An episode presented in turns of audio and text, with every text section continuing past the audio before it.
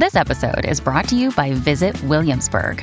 In Williamsburg, Virginia, there's never too much of a good thing. Whether you're a foodie, a golfer, a history buff, a shopaholic, an outdoor enthusiast, or a thrill seeker, you'll find what you came for here and more.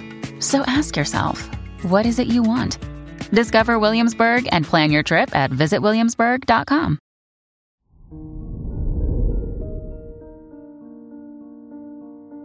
Hello there, Scorpio, and welcome to your horoscope for today, Thursday, January 4th, 2024. As your chart ruler, Mars, squares Neptune in your second and fifth houses, it could feel like more practical concerns are pulling you away from your goals.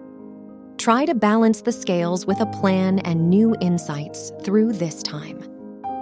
Ask your friends and loved ones for support where you need it you won't know everything with your perspective alone. Your work and money.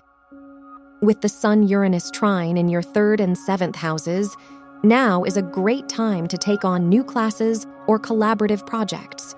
You'll learn a lot from immersing yourself in new experiences and making new connections. Financially, just be careful not to invest in fleeting ideas without a plan. Your health and lifestyle. The Sun Moon square in your third and 11th houses emphasizes the need to balance short term tasks with more long term goals. Where do you hope your pursuits take you in the long run?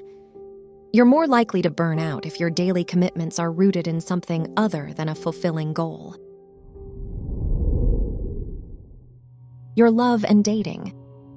If you are single, Neptune in your fifth house squaring Mercury and Mars, encourages you to loosen up and enjoy the light-hearted aspects of love. It's not the best day to figure out your dating goals, but it wouldn't hurt to put yourself out there and see where things go. If you are in a relationship, now is a great time to take a class or have dinner with friends. Wear black for luck. Your lucky numbers are 10, 21, 37, and 42.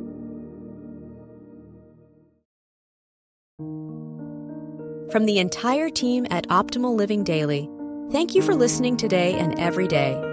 And visit oldpodcast.com for more inspirational podcasts. Thank you for listening.